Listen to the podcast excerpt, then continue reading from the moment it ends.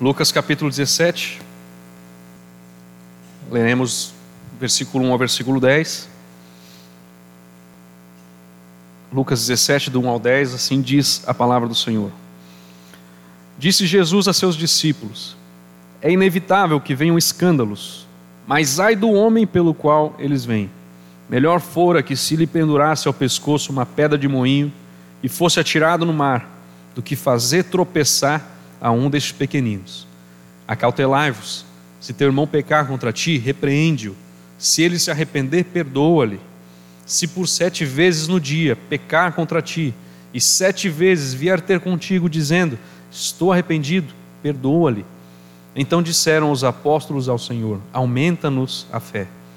Respondeu-lhes o Senhor: Se tiverdes a fé como um grão de mostarda, direis a esta moreira: Arranca-te e transplanta-te no mar, e ela vos obedecerá.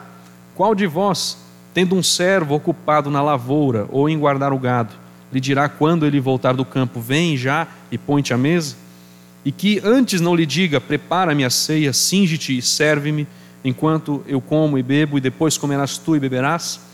Porventura, terá de agradecer ao servo, porque este fez o que lhe havia ordenado? Assim também vós, depois de haverdes feito quanto vos foi ordenado, dizei: somos servos inúteis, porque fizemos apenas o que devíamos fazer. Vamos orar mais uma vez? Senhor, nós rendemos graças a Ti, te pedimos agora por esse momento da palavra, da pregação do Evangelho, que o Senhor possa é, transmitir o que Tu tens para a Tua igreja. Queremos ser edificados, Senhor, precisamos ser alimentados, necessitamos do bom alimento todos os dias. Que hoje não seja diferente aqui na igreja, Senhor. Conduza todas as coisas, que os nossos irmãos, que as nossas vidas estejam agora, Senhor, entregues, dispostas a ouvir a tua palavra e que ela encontre solo fértil nessa noite. Assim te pedimos, Senhor, em nome de Jesus. Amém. De manhã nós lembramos, mostramos aqui os primeiros versículos de Lucas 17 e tivemos a compreensão do que Jesus fala aos seus discípulos, mostrando que é inevitável que venham escândalos. É inevitável que venham escândalos. Também compreendemos um pouco mais do que são os escândalos. O que a palavra de Deus explica, como ela mostra esse aspecto. O que são os escândalos? E quais são as, as próprias expressões práticas de escândalos usados aí na palavra de Deus, sendo citados pelas Escrituras.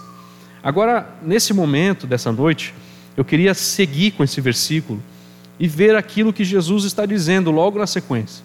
Quando ele diz aos seus discípulos que é inevitável que venham escândalos, ele dá uma expressão muito séria aqui e diz assim: Mas ai do homem pelo qual eles vêm. Então é inevitável que venham escândalos, mas ai do homem pelo qual eles vêm. Ai do homem é uma forma que Jesus já usou outras vezes para mostrar uma seriedade de uma expressão onde mostra realmente um aspecto de um, juízo ali, uma, uma demonstração de que Jesus não está falando uma coisa que, que deve ser levada com pouca seriedade. Ai do homem pelo qual eles vêm. Então, melhor fora, o texto continua dizendo, que se lhe pendurasse ao pescoço uma pedra de moinho e fosse atirado no mar, do que fazer tropeçar a um destes pequeninos. Então, ai daquele homem por quem o escândalo vier, o tropeço vier, você encontra no texto de Marcos, no, te, no texto de Mateus, essas expressões também. O tropeço, ai de, de quem trouxer esse tropeço, ai do mundo por quem o escândalo, o tropeço vier. Ou então Marcos relata: quem fizer tropeçar a um destes pequeninos crentes, no capítulo 9, ele diz isso. Então é, é uma expressão de muita seriedade de Jesus. E embora Deus, em toda a sua soberania e longanimidade, permita que tais coisas estejam no mundo, que esses tropeços ainda estejam apresentados diante de nós, embora os causadores de tropeço eles não tenham o sucesso final de desviar os cristãos a ponto de fazer com que eles caiam, que eles pereçam para toda a eternidade, eles não conseguem fazer isso porque Deus os sustenta.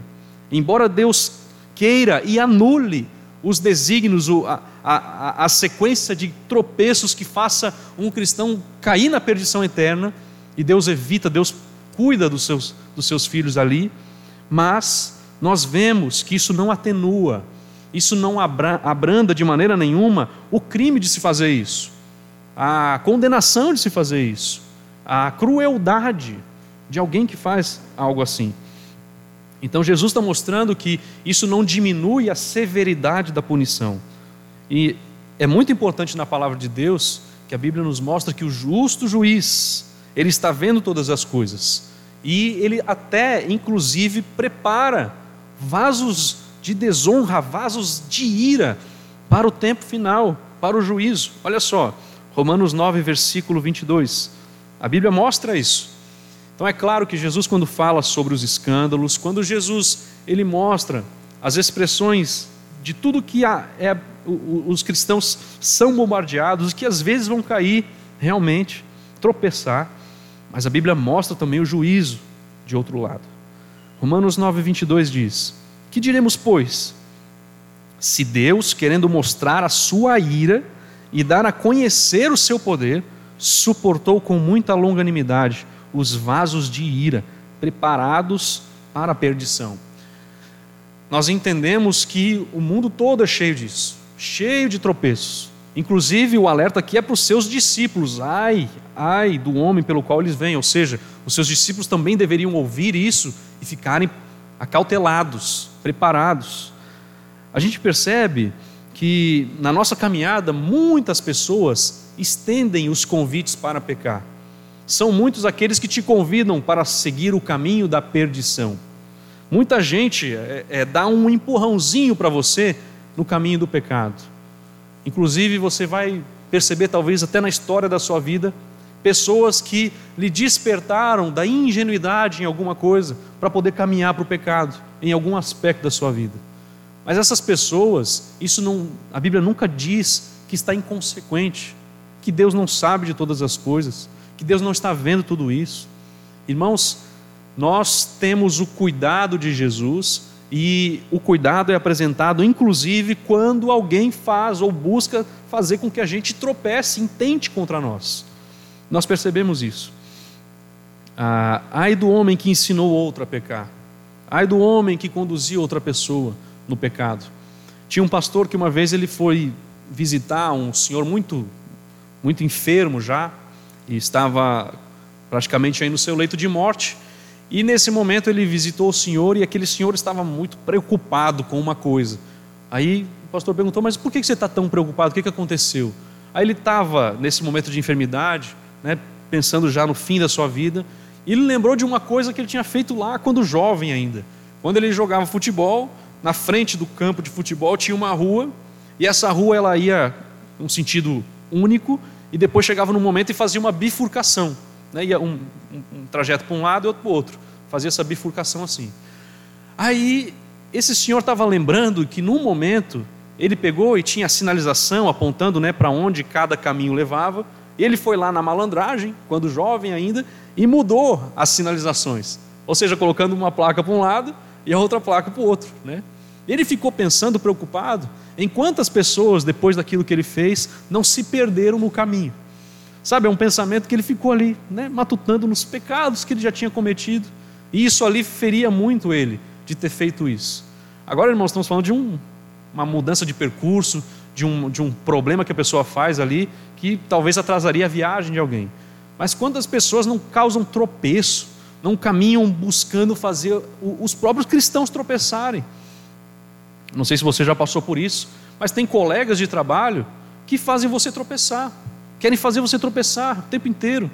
Na escola, eu ainda lembro disso, pessoas querendo te levar a qualquer tipo de vileza. Faculdade, nem se fala. Então, em todos os momentos, você vai ter alguém te levando, querendo te conduzir para tropeço, para causar o tropeço. Jesus diz: melhor fora que se lhe pendurasse ao pescoço uma pedra de moinho e fosse atirado no mar do que fazer tropeçar a um destes pequeninos. Aqui a questão da pedra de moinho, né? existe aquela discussão: qual é o tamanho da pedra? Né? Se é uma pedra de moinho maior, se é uma grande pedra, como você vê Mateus e Marcos falando de uma grande pedra de moinho, mas a questão é realmente mostrar a consequência, ou seja, a, a, a, a seriedade de alguém fazer tal atitude. Então seria melhor ele colocar uma pedra de moinho. Jesus está dizendo que teria sido melhor essa pessoa ter morrido antes de ofender, antes de fazer tropeçar um dos seus pequeninos. Então aqui, é, sendo uma pedra grande, uma, uma pedra pequena, o tamanho da pedra em si, mas realmente pedra de moinho é uma pedra densa, onde é necessário realmente para moer ali os grãos, mas você percebe a descrição de alguém amarrando, sendo amarrado uma pedra no seu pescoço, lançado ao mar, e uma expressão, claro, de uma morte, de uma, de uma severidade muito grande. Spurgeon dizia que causar danos graves à alma do menor do povo de Cristo é um grande e ruidoso pecado e nada pode ser pior do que isso. Então, irmãos, nós devemos sempre clamar a Deus, que Deus não nos permita gerar algum tropeço aos nossos irmãos e que o Senhor nos faça também estarmos sérios, concentrados para não cairmos nesses tropeços. Então é uma expressão muito séria de Jesus. A pedra no pesco, a, pendurado no pescoço uma pedra de moinho e atirado ao mar, né? ou lançado ao mar, como Mateus e Marcos também diz. Então é afundar com uma pedra. Você, se conseguir tentar imaginar essa cena, não tem escapatória. Você pode ser um bom nadador, mas uma pedra pesada amarrada no seu pescoço e lançada ao mar, não tem escapatória para essa pessoa. Então aqui também, irmãos, é uma questão. O texto da palavra de Deus não está querendo mostrar que Jesus é um torturador. Não é isso que Jesus está querendo mostrar aqui. Principalmente porque está falando aos seus discípulos aqui. Então Jesus não está mostrando eu sou um torturador eu, e, e essa expressão é para mostrar o quanto eu sou um torturador. Não é isso. Mas Jesus está mostrando o quão horrível é fazer tropeçar um dos seus pequenos. Então seria melhor essa pessoa morresse do que fazer um pequeno tropeçar. Então, uma morte muito horrível. Você imaginar esse tipo de morte realmente aí né? Existem algumas culturas de pessoas que são condenadas a serem lançadas realmente nas águas com uma pedra amarrada ao seu corpo para que elas morram afogadas assim. John MacArthur também diz que uma, é uma linguagem vívida e sóbria que indica a gravidade de tal ato contra um dos seus filhos. Então Jesus declara que uma pessoa que faz tal coisa seria melhor morrer uma morte terrível, seria melhor para ele, né? Uma expressão muito séria realmente da palavra de Deus. A punição, então, de se afogar com um peso pesado no seu corpo é extremamente horrível e reflete a visão de Jesus sobre aqueles que fazem com que outros que creem nele tropecem de alguma maneira. Irmãos, outra questão aqui que é importante a gente pontuar: o texto não está querendo mostrar que os cristãos, que por algum momento possa fazer alguém tropeçar aqui, é, o texto não está querendo tratar sobre perda de salvação. É, Jesus está mostrando um alerta, como muitos outros alertas da palavra de Deus, e esses alertas eles têm a aplicação nos filhos de Deus. Aqueles que são cristãos, quando ouvem um alerta sério como esse, isso vai mexer com ele, vai fazer ele pensar um pouco na sua vida. Então aqui você encontra inclusive pessoas que já causaram tropeço aos outros e você não vê uma perca de salvação nesse sentido aqui para aqueles que são filhos de Deus. Por exemplo, Davi pecou dessa maneira quando cometeu adultério com Batseba e mandou matar o marido dela. E nisso ele fez com que os inimigos do Senhor blasfemassem. Em 2 Samuel 12, 14 diz: Posto que com isto desse motivo a que blasfemassem os inimigos de Deus.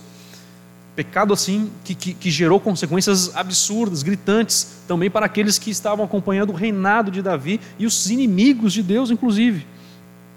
Pedro, quando a gente vê o evangelho sendo alcançado aos gentios, e Pedro ele pecou de uma maneira que caiu em hipocrisia por medo dos judaizantes, de modo que também outros crentes judeus, inclusive Barnabé, se juntaram a essa hipocrisia. A palavra de Deus nos mostra isso. Olha só Gálatas capítulo 2.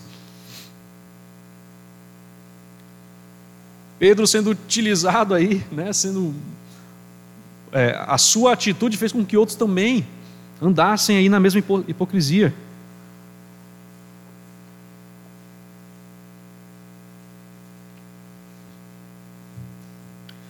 Gálatas 2, versículo 12 diz assim: De fato, Antes de chegarem ali, alguns homens mandados por Tiago, Pedro tomava refeições com os irmãos não judeus.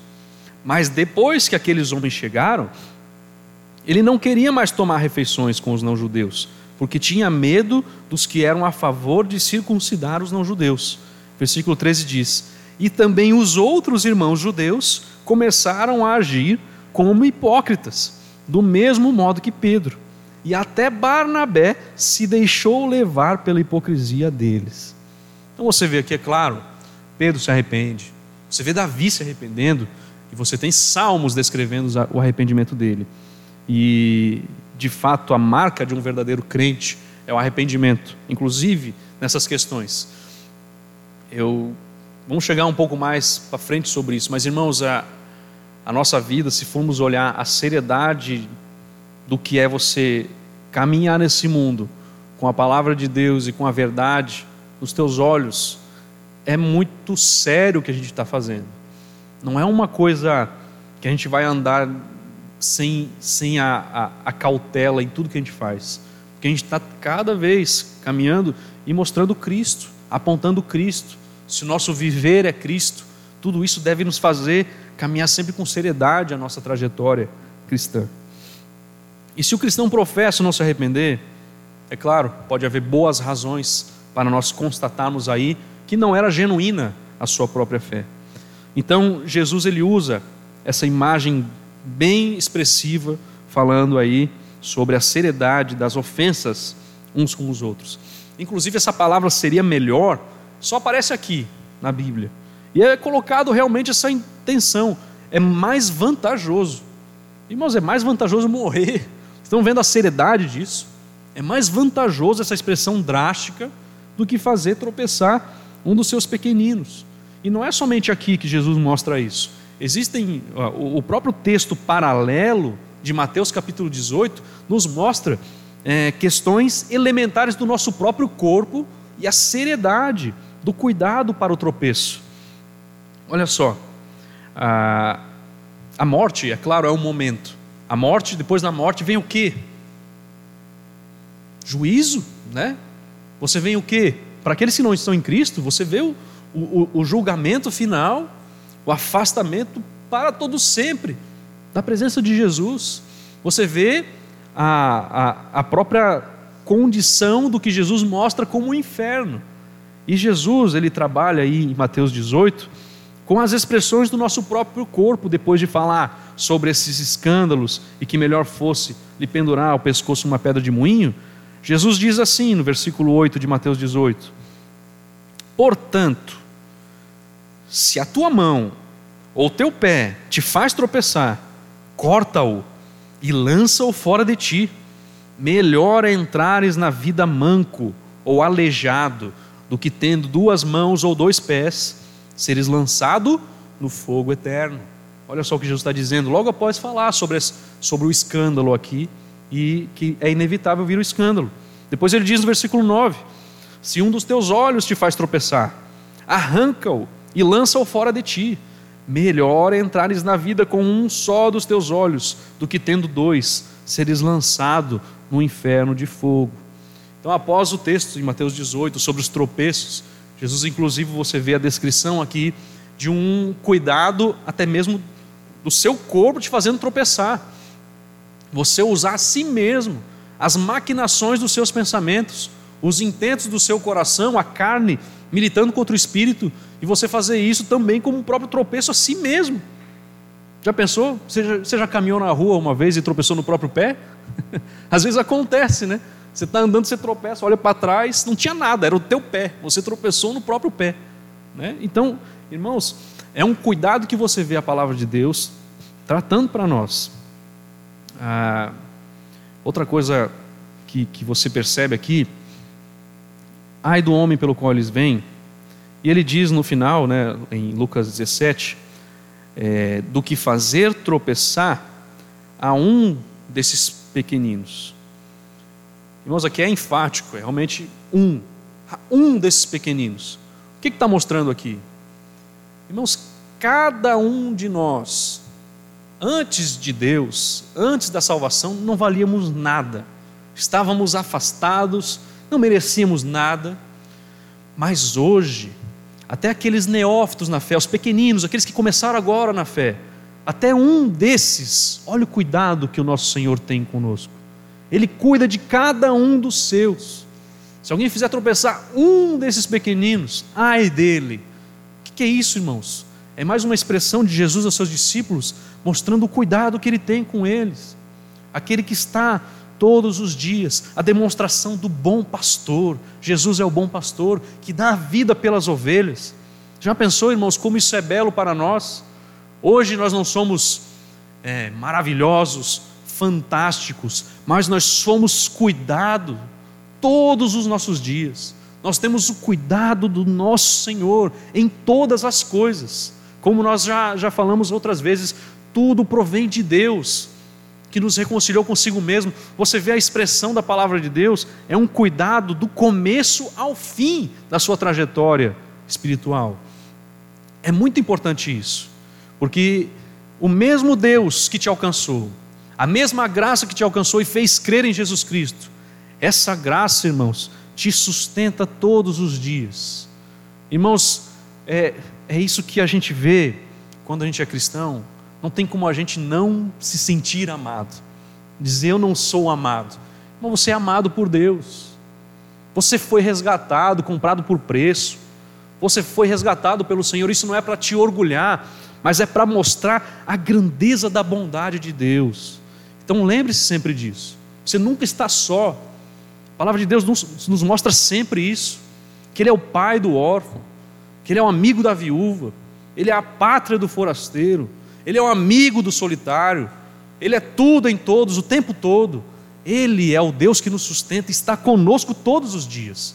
Então lembre-se disso. A um desses pequeninos. Então, irmãos, pessoa que, que confessou a Cristo, que encontrou a Cristo ontem, essa pessoa preciosa, a Jesus. Então a gente vê aqui, assim como os pais querem proteger os seus filhos, querem que nada os prejudique, Deus está cuidando dos seus pequeninos, para que eles não se firam, para que aqueles que se afirmam cristão, mas dão um mau exemplo, que vivem uma vida de libertinagem, que esses aí, a seriedade disso é muito grande na palavra de Deus. Então, é claro, um, cristão novo, recém-convertido, ele é responsável pelo próprio pecado. Mas também tem um pensamento aqui para nós.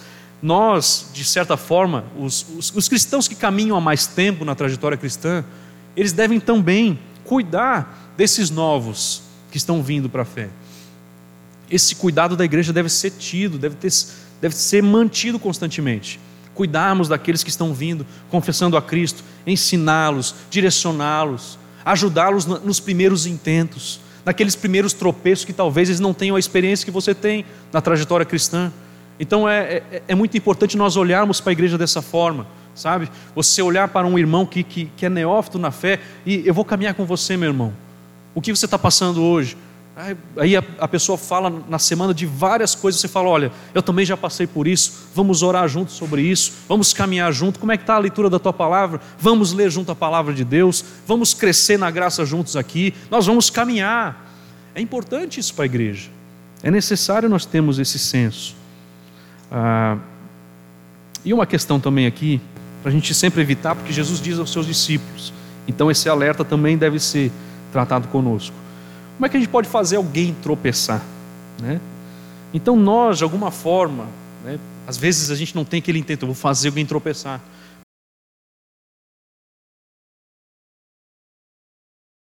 Versículo 16.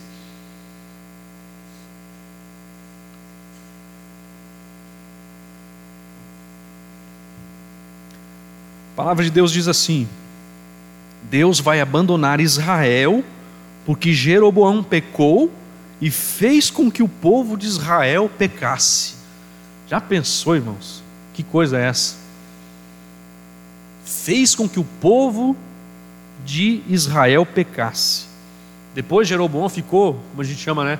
Algumas frases que ficam imortalizadas na pessoa, mas ele ficou imortalizado com essa frase: os pecados de Jeroboão. Já pensou? Mostrando o povo seguindo o curso por causa que o rei ali cometeu os seus pecados e fez o povo pecar.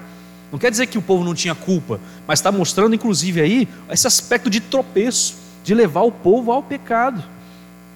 Então é, é, é muito sério isso, irmãos. E nós, por exemplo, como maridos, talvez nas nossas casas, tratando com as nossas esposas sobre questões que não são certas, falando sobre uma, um problema aqui, um, um gato ali, sei lá, alguma coisa. Já pensou você colocar a sua esposa junto no pecado, no caminho do pecado, colocando um tropeço para ela para todos os dias conviver com o pecado que você já assumiu para si e agora a sua família está assumindo esse pecado.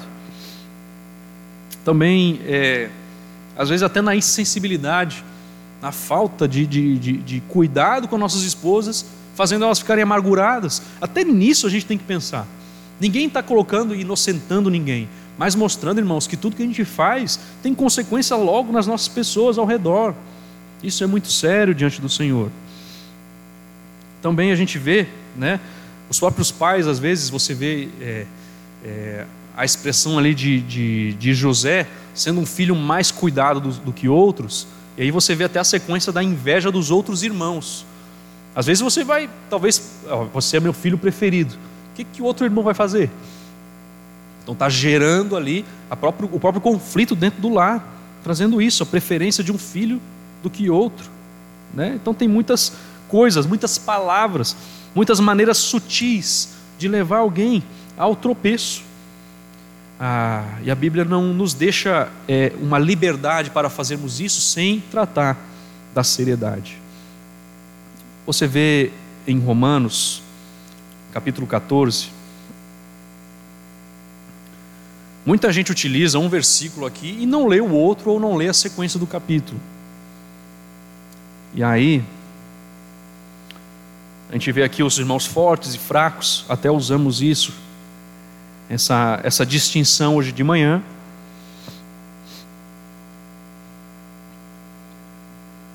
O Paulo diz: não nos julguemos mais uns aos outros. Mas aí, você vê o versículo 12 de Romanos 14, que o apóstolo Paulo diz: Assim, pois, cada um de nós dará contas de si mesmo a Deus. Aí pronto, acabou. É Deus quem vai me julgar, cada um vai dar conta de si mesmo diante de Deus. Aí a pessoa usa esse versículo na traseira do seu carro, faz um monte de coisa. Cada um vai dar conta de si mesmo diante de Deus. Está vendo só? Você que se vire com seus pecados, você que caminhe na sua perdição, você faça o que você quiser, eu estou fazendo e eu, com Deus, estou muito bem com o que eu estou fazendo. Eu, diante de Deus, aí vem sempre aquela, Deus sabe do jeito que eu estou fazendo a coisa, Deus sabe. Então, eu, diante de Deus, não sinto nenhum, nenhum tipo de acusação por aquilo que eu estou fazendo. E cada um vai prestar contas de Deus, cada um por si, dar, prestará, contas de si mesmo a Deus. Mas olha o versículo 13, continua a passagem não nos julguemos mais uns aos outros. Mas aí ele fala, pelo contrário. E qual é o contraste aqui? Tomai o propósito de não pôr destropeço ou escândalo ao vosso irmão. É isso. Cada um prestará conta de si mesmo diante de Deus. Mas aí qual é o propósito? Pelo contrário aqui, né, você não vai julgar uns aos outros nesse aspecto, mas pelo contrário, tomai propósito de não pôr estropeço ou escândalo ao vosso irmão. Então é claro que a nossa vida em comunhão na igreja do Senhor deve ser uma vida que participa disso, que caminha na nossa casa, lembrando que tudo que a gente faz está envolvendo outras pessoas juntas. Essa é a, a, percepção aqui. Tem até uma história né, de, um, de um, um pai americano nos Estados Unidos, no inverno, tem aquela geleira, né? Você tem gelo por todo lado. E o pai era alcoólatra e estava naquele momento, é, alta, altas horas da noite, com a sua família em casa e queria ir para o bar favorito dele para beber e deixar a família em casa. Aí ele pega, sai da sua casa, vai caminhando na neve e quando ele está dando assim uns, uns 20, 30 passos, ele começa a ouvir o barulho também de pessoa andando na neve atrás. Aí quando ele olha para trás, ele vê o filho dele de 5 anos seguindo ele. Ele fala: O que você está fazendo? Aí o filho diz: Não, estou tentando seguir as pegadas de você, papai. Aquilo quebrou as pernas dele. Né? Aquilo fez com que ele nunca mais fosse naquele bar. A, a sequência da, da própria história mostra isso. Então, um aspecto de perceber, mas o que, que eu estou fazendo aqui? Deixando a minha família para ir para o bar beber? Isso aqui, ele, oxe, chegou a, a, a virada de chave na expressão dele. Olha só, é, Lucas capítulo 17, voltando para o nosso texto.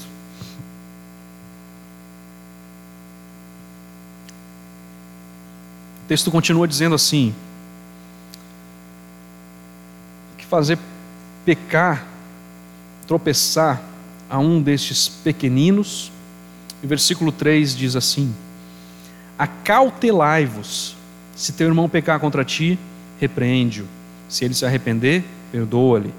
Então, esse aqui é o versículo da conclusão das, das advertências do primeiro versículo e do segundo. Então, ele diz: Jesus diz, acautelai-vos. Então, uma vez que é inevitável que venham pedras de tropeço, é a obrigatoriedade do discípulo ficar constantemente prestando atenção, dando atenção.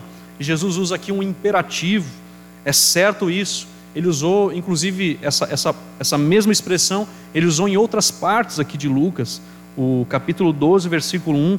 Jesus mesmo diz também: posto que miríades de pessoas se aglomeraram, a ponto de uns aos outros se atropelarem, passou Jesus a dizer: antes de tudo, aos seus discípulos: acautelai-vos do fermento dos fariseus, que é a hipocrisia.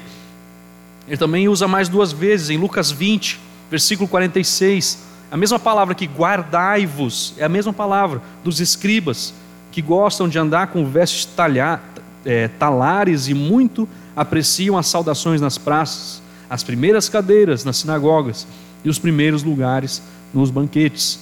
E no capítulo 21, 34, mais uma vez Jesus diz: Acautelai-vos por vós mesmos, para que nunca vos suceda que o vosso coração fique sobrecarregado com as consequências da orgia, da, embriaga, da, da embriaguez e das preocupações deste mundo. E para que aquele dia não venha sobre vós repentinamente como um laço. O que é isso aqui, irmãos? Cautela. Cautela é uma palavra de Jesus aos seus discípulos cautela. É o mesmo sentido de você fazer um navio ficar atracado no mesmo lugar. Cautela, mantenha a sua posição. Jesus diz isso. Jesus mostra isso. Esteja alerta. Então, cada um de nós, irmãos, precisa olhar primeiramente e, acima de tudo, para o nosso próprio coração. É importante isso, irmãos. Em todos os sentidos da nossa vida cristã, faça uma análise de si mesmo. Sonde, olhe de acordo com a palavra de Deus, como está o seu coração. E além disso, também ore ao Senhor para que Ele sonde você. Esse cuidado, irmãos, deve ser constante. Ou seja, até a palavra de Deus mostra para você tirar a trave do próprio olho, e então você vai poder ajudar o seu irmão com um cisco no olho, mas não antes disso. Você vê isso em Mateus 7. Até nisso você tem essa expressão. Então, quando surgem conflitos relacionais, casamento, pais e filhos, a primeira coisa que a gente deve fazer é o que? Atacar o nosso cônjuge, ir para cima dos nossos filhos. Não. Primeira coisa que a gente deve fazer é olhar para nós e vermos como está o nosso coração.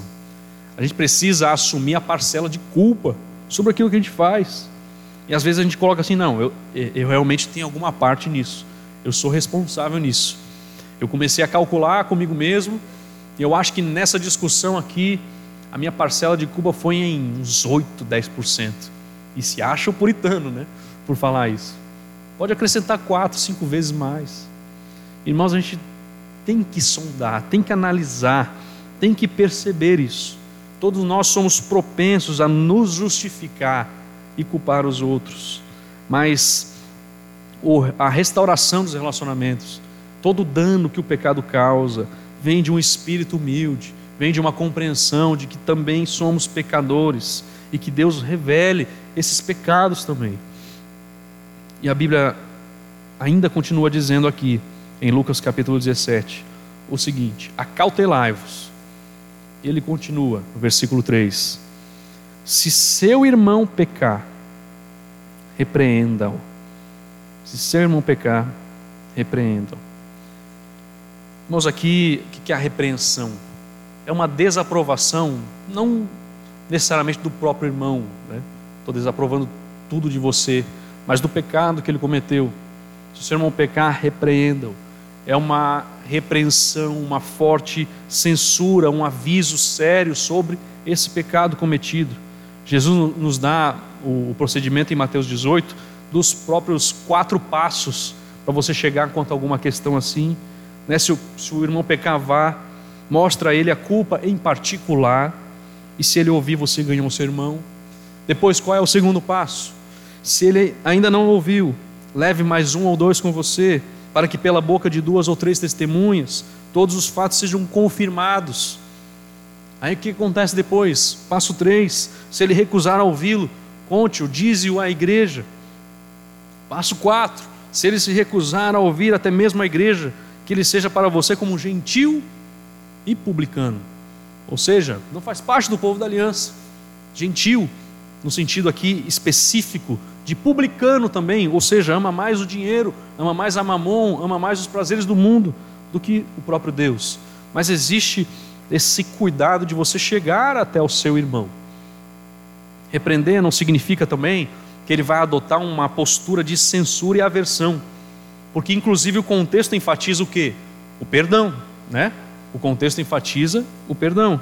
Então ele não pode ser indiferente ao mal, mas isso não significa que vai ficar guardando rancor do seu irmão por ter chegado a ele e repreendido.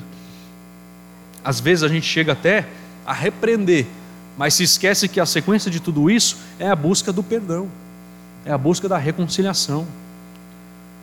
Ah, então a gente não precisa atacar um irmão com acusações arrogantes, chegar diante dele ali e já falar, peça desculpa, né? aquela coisa. Já pensou, irmãos? Não é essa forma da gente chegar diante dos irmãos.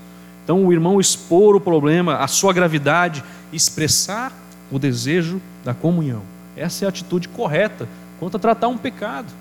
E muitas vezes vai acontecer isso, irmãos. Eu acho que não é surpresa isso acontecer. Não é surpresa. Às vezes, olhe no seu casamento. Você está caminhando no seu casamento.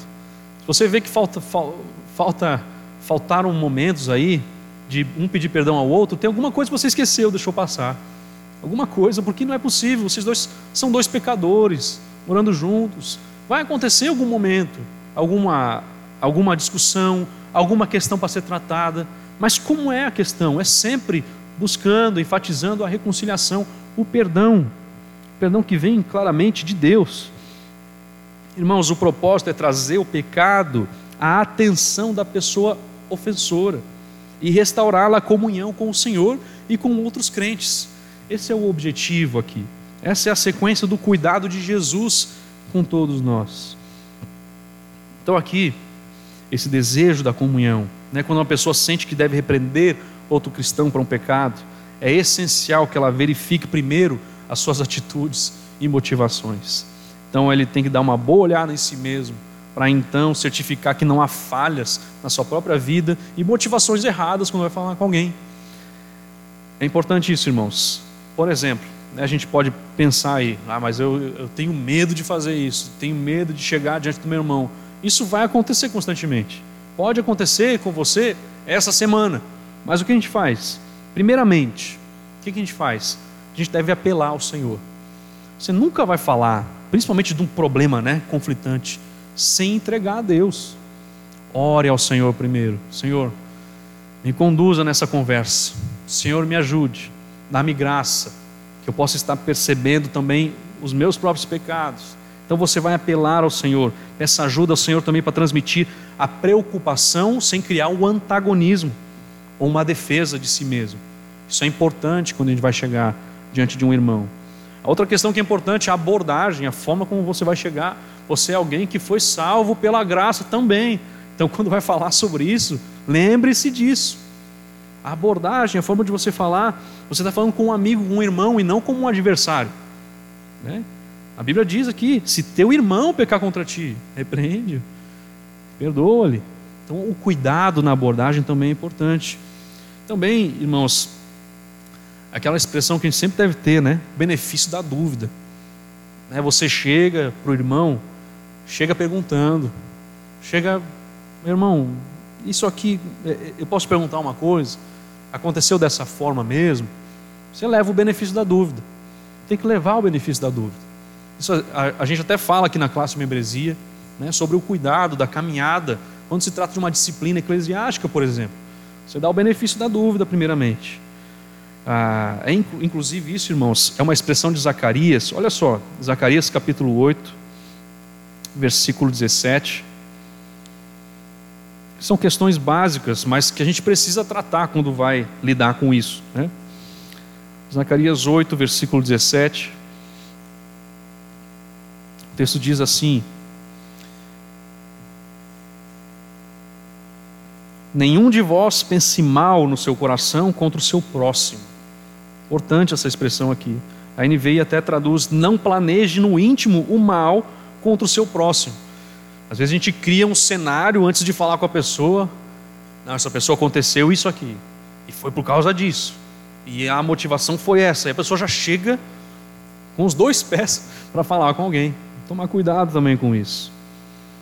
Outra questão, irmãos, é mostrar esse aspecto de reconciliação. Então, você quer tratar o problema buscando a reconciliação constantemente. Então, você vai resumir as palavras. É muito complicado quando alguém vai falar sobre alguma falha, algum pecado que você cometeu, e a pessoa fica repetindo o tempo inteiro o seu pecado ali. Olha, irmão, eu vim falar aqui sobre isso que você fez. É, e pra, inclusive, falando sobre isso que você fez, é, a minha questão é o seguinte: quando você fez isso, aí você vai falando, e o que é isso? É igual martelada em cima de martelada sobre a, a questão. Tomar cuidado também na forma da gente abordar isso. Né? E, irmãos, a pessoa pode não acertar as coisas imediatamente na sua vida com você, mas essa conversa, o perdão juntos, a oração juntos, é o passo que Deus nos dá para nós restaurarmos as coisas que um dia estiveram com algum problema, algum conflito nos nossos relacionamentos. É, acontece muitas vezes que as pessoas preferem é se afastar dos seus relacionamentos com essas tensões, do que dar uma repreensão bíblica, do que conversar com a pessoa e assim você buscar a restauração. Irmãos, muitas vezes também a pessoa peca contra nós e a gente vai contar aos outros sobre isso. A Bíblia não está dando margem sobre isso aqui. Se o teu irmão pecar, conte aos outros sobre isso. Você não vê esse pulo aí, esse salto mortal, exegético, nessa expressão. Cuidado com isso. Então, a gente vai entender também o cuidado de você tratar a pessoa com essa clareza, de você chegar até você, eu com o irmão, você comigo, e termos esse cuidado. É muito importante isso, né? Às vezes você vai com gosto de sangue, finalmente chegou a hora, aquele irmão pecou, graças a Deus, agora eu vou poder repreender alguém. Que é isso. Se a pessoa está assim, então acho que a mentalidade dela não está sendo muito de reconciliadora, né? Ou coisa boa, aquele irmão pecou. Eu estava esperando por isso. Que é isso, irmão? Né? Qual é o cuidado que a gente deve ter? Então, ter essa mentalidade sempre também nos leva a esse cuidado. Ah, também, na maior parte do tempo, acontece que a gente deve absorver certas ofensas que fizeram para nós. Irmãos, não é tudo que acontece que a gente vai lá, deixa eu tratar aqui. Isso me machucou, deixa eu tratar. Irmãos, a gente tem que tomar um cuidado também nesse aspecto, certo? Existe uma expressão da gente também perceber, suportar certas coisas uns dos outros. Ah, orar por aquele que te ofendeu, pedir que o Senhor conceda a graça. E nem sempre vai ser necessário você chegar e trabalhar desse jeito. Porque existem certas questões que você tem que entender que faz parte do próprio convívio de alguém, uma pessoa com outra pessoa.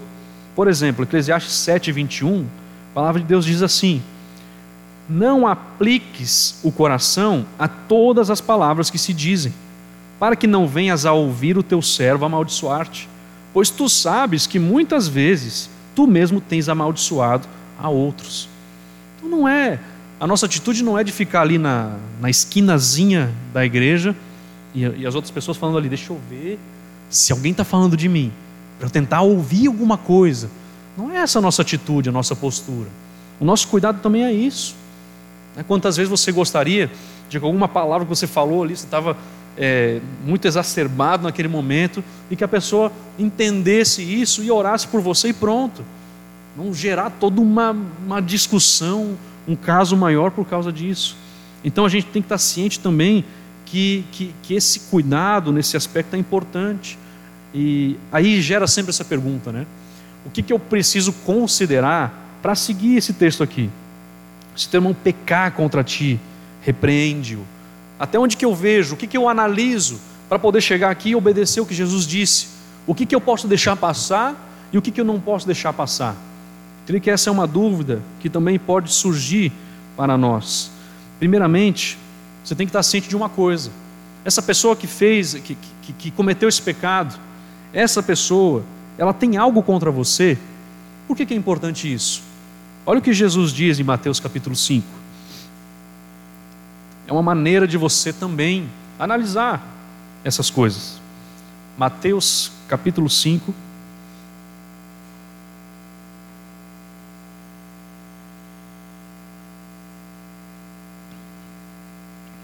Versículo 23. A palavra de Deus diz: Se, pois, ao trazeres ao altar a tua oferta, ali te lembrares de que teu irmão tem alguma coisa contra ti, versículo 24 diz: Deixa perante o altar a tua oferta, vai primeiro reconciliar-te com teu irmão, então voltando faz a tua oferta. Então a gente não pode ignorar também e dizer: Não, isso é um problema dele, ele está mal comigo aí, essa questão é problema dele. Não, irmãos, temos que lembrar disso.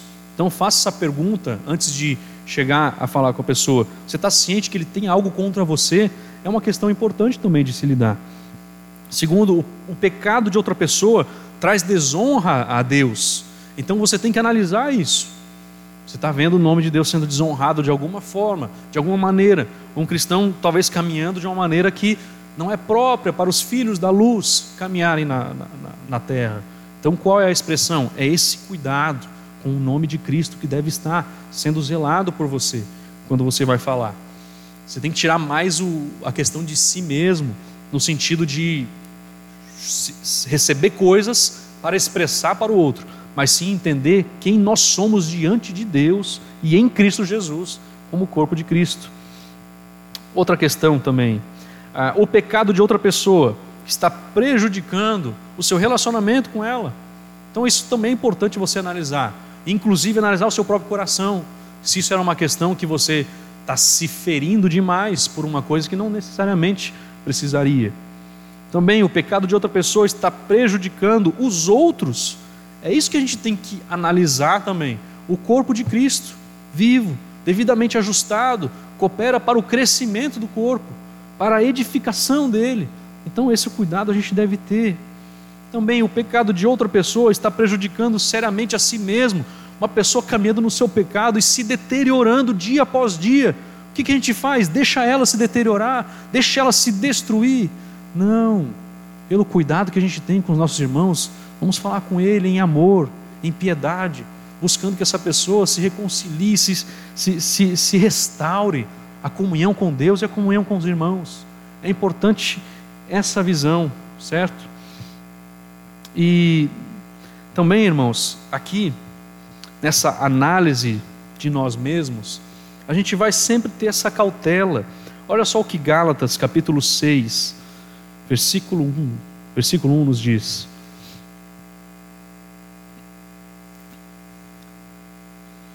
Gálatas 6,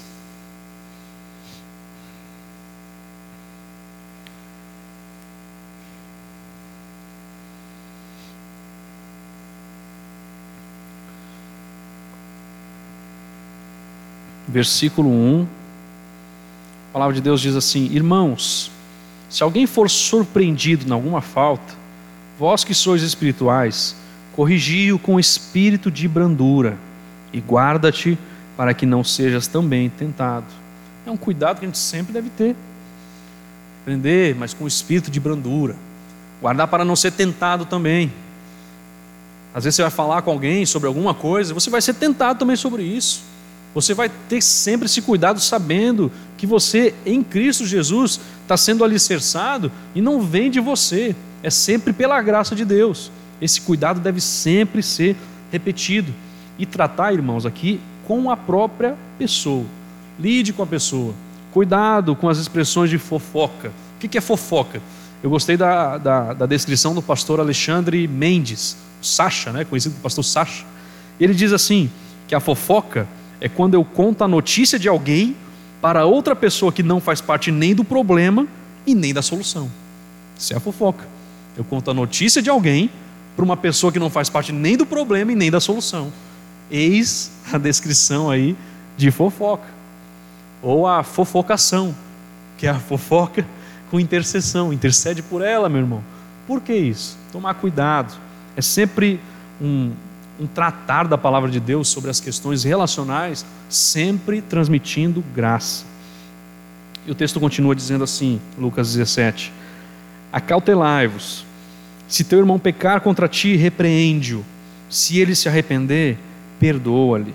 Aqui a gente tem que erradicar toda a amargura, irmãos, em relação à pessoa que pecou contra nós, buscar genuinamente o bem-estar dessa pessoa, por meio das nossas atitudes, por meio das nossas palavras, por meio das nossas ações, as orações que temos. Devemos orar pelo arrependimento da pessoa. Devemos procurar oportunidades para fazer o bem para essa pessoa. E no minuto em que ela se arrepende, pede nosso perdão, devemos concedê-lo livremente. Porque foi assim que Deus nos perdoou em Cristo Jesus. Não é verdade isso, irmãos? Foi assim que Deus fez em Cristo Jesus. Então foi assim que Deus nos perdoou, levando a pena pelo nosso pecado, inclusive. Então, embora o perdão bíblico também seja uma decisão rápida, é claro, restauração da confiança geralmente leva o tempo proporcional à gravidade da ofensa. É claro que isso vai acontecer. O perdão dos pecados não tiram as consequências do pecado, inclusive aqui nessa terra. As pessoas continuam a morrer, mas a gente não tem a, a, a segunda morte é anulada para nós, mas as pessoas continuam a morrer. Cristãos perdoados por Cristo ainda morrem. As consequências ainda do pecado aqui, Davi pecou com Batseba, Deus o perdoou. Mas você vê as consequências ali sendo ditas por Natan. Existem consequências, e é claro que existem consequências. Mas, irmãos, a, a, as consequências não anulam o perdão. É que vão acontecer. Eu, lá no, em Blumenau, na cidade que eu vim, tem uma empresa que era, agora não é mais, mas era só de cristãos. E no começo essa empresa sofreu muito por causa disso. Porque aí, imaginem, né? O chefe, o dono é crente e todos os funcionários são crentes.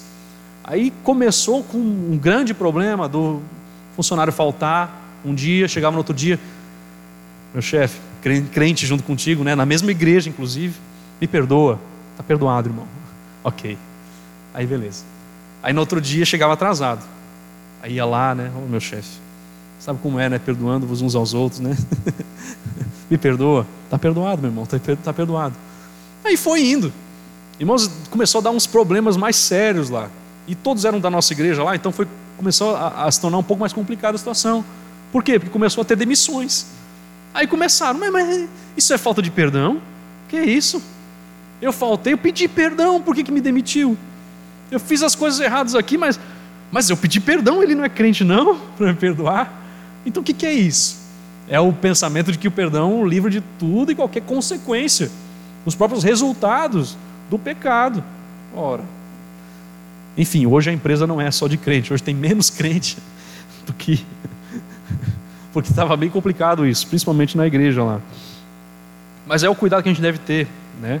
entender o que, que é isso. Mas o perdão é isso, é, é expirar a ofensa, certo? Perdão é isso, expirar a ofensa. Você não vai usar mais aquilo como arma contra outra pessoa. E Jesus ele dá uma descrição muito séria aí da grandiosidade desse perdão, que nós veremos futuramente. Porque ele diz: se por sete vezes no dia pecar contra ti, e sete vezes vier ter contigo dizendo: Estou arrependido, perdoa-lhe. É, até os seus discípulos disseram aí, primeira vez de unidade desse pedido dos discípulos: Senhor, aumenta-nos a fé. Isso nós veremos mais futuramente, mas ficamos aqui com esse pensamento, irmãos. Repreensão deve ser feita biblicamente, perdão deve acontecer biblicamente. Nós sabemos que o Senhor nos perdoou de todos os nossos pecados o cuidado dele por nós é um cuidado de quem nem sabia que merecia alguma coisa, que nem tinha noção de que tinha pecado, mas ele foi lá, nos confrontou com a palavra de Deus e mostrou: você está errado, eu sou justo e você não é justo. e com a sua injustiça você está sendo condenado. Mas o meu filho, Jesus Cristo, é o justo e morreu na cruz do Calvário por seus pecados. E se agora você se arrepender, você tem a vida eterna por causa do sacrifício do meu filho. E agora você pode ter a eternidade comigo, reconciliado por meio do que Cristo fez. Esse é o perdão de Deus por nós. Então é assim que a gente também deve pensar no perdão, no relacionamento que temos uns com os outros. Amém? Vamos orar, irmãos, mais uma vez. Senhor, tenha misericórdia de nós. Nós sabemos dos tropeços que vêm, nós sabemos da seriedade que o Senhor traz, a expressão do tropeço, do cuidado que o Senhor tem com um dos seus pequeninos. E aqui nós estamos vários aqui, vários irmãos que foram alcançados por Ti. Qual é o cuidado que o Senhor tem pela igreja, Senhor? Que maravilha! é poder estarmos aqui cultuando a Ti, sabendo que o Senhor tem vários dos seus aqui reunidos. Então o Senhor está aqui com seus braços nos envolvendo, nos cuidando, nos mostrando por Tua palavra o caminho a seguir. Tu tens nos mostrado, Senhor Deus, a beleza de sermos amados por Ti. Tu tens nos mostrado, Senhor, a beleza de recebermos o Teu perdão e de podermos também nessa vida relacional repreender irmãos em amor, perdoar uns aos outros, caminhar nas expressões que o teu evangelho nos mostra desde o começo.